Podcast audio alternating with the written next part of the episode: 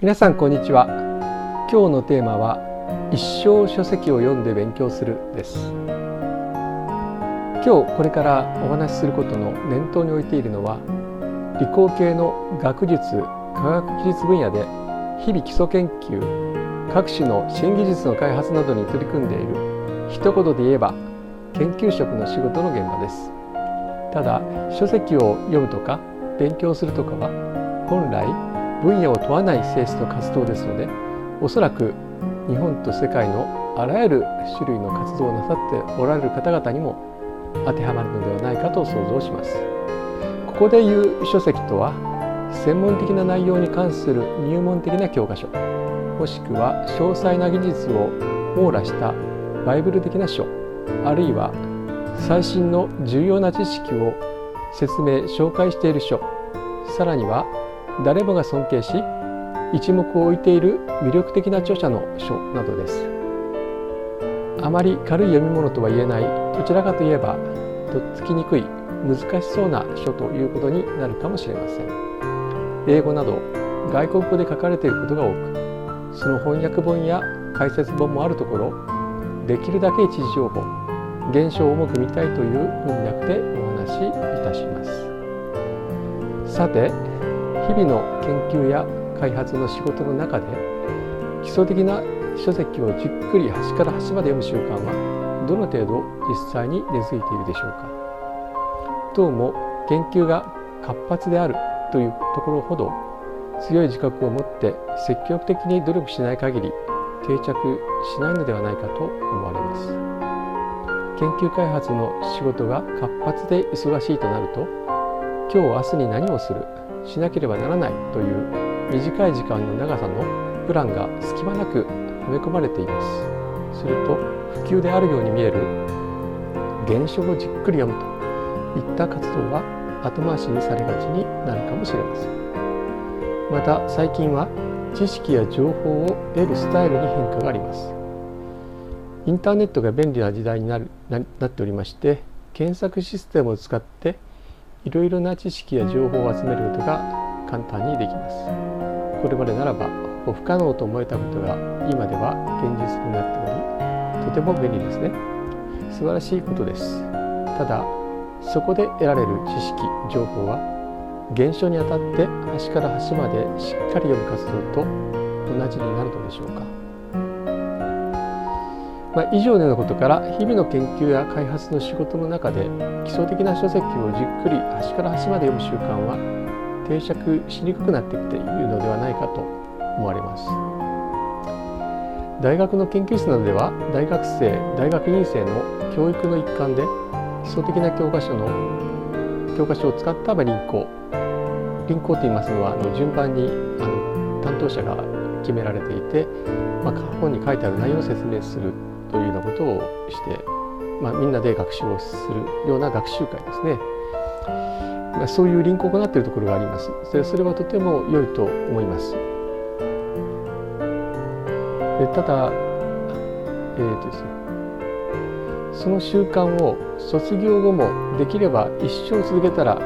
いかがでしょうか。指導なさっている先生方もずっとそうなさったらいかがでしょうか。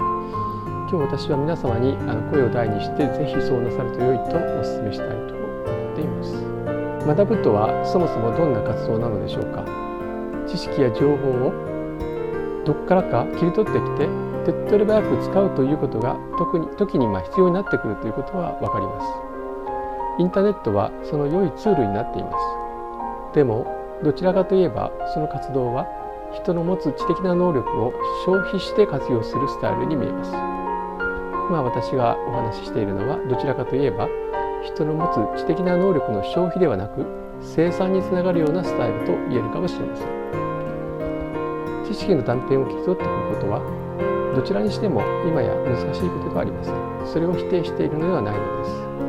です。それはいわば何か本格的な知識情報の入り口にあたるものと思います。入り口で立ち止まらずに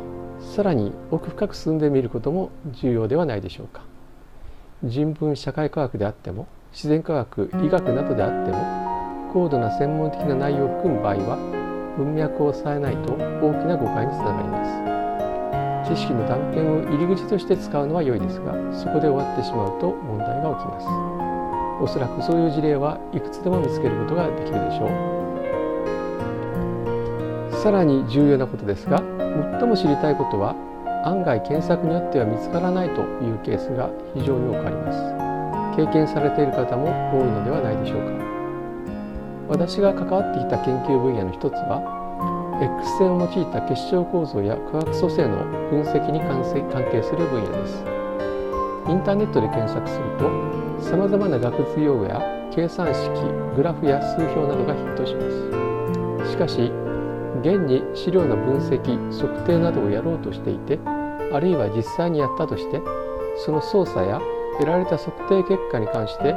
疑問に思ったこと心配に思うこ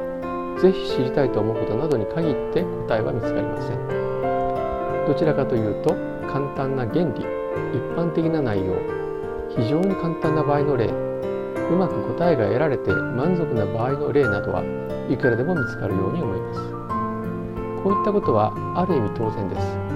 知識や情報の構造そのものあるいはその伝達と共有の仕方に関わることではないでしょうか。そもそも何事もしっかり学ぶには大抵の場合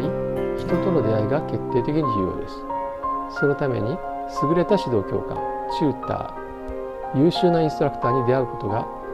出会うことができれば道を極めることができるでしょう。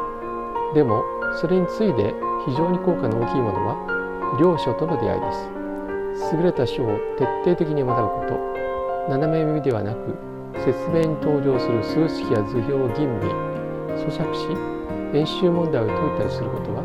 手っ取り早いキーワード検索で情報を集めるのとは違った質の知識や技術ものの考え方を身につけることに役立ちます。若いうちは例えば学生時代はこうした学習の効果が最も顕著です。Strike while the iron is hot 鉄は熱いうちに打てとそういう言葉の通りです。経験がほとんどない,、ね、ない年です。ない年代経験がほとんどない年代ですからそもそも学ぼうというモチベーションが誰にもありごく自然に取り組めます。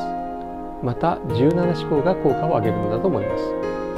問題は少々知識や技術が身について一人前の専門家気取りになってきた人たちです。謙虚さが失われまた日々の仕事の忙しさにかまけ学ぼうという意欲も努力もおろそかになる人が大勢おられます。さらに知識をさらに経験を重ね社会的にも認知されるようになるとますます顕著になります。こうした望ましくない回路を断ち切る習慣は目的意識的に作っていくのが良いと思います。研究室を運営する立場であればその気があればできるはずです。10年とか20年という単位で毎週古典的なものや金環なものを交えてずっとずっと学び続けていくことはとても有意義だと思います。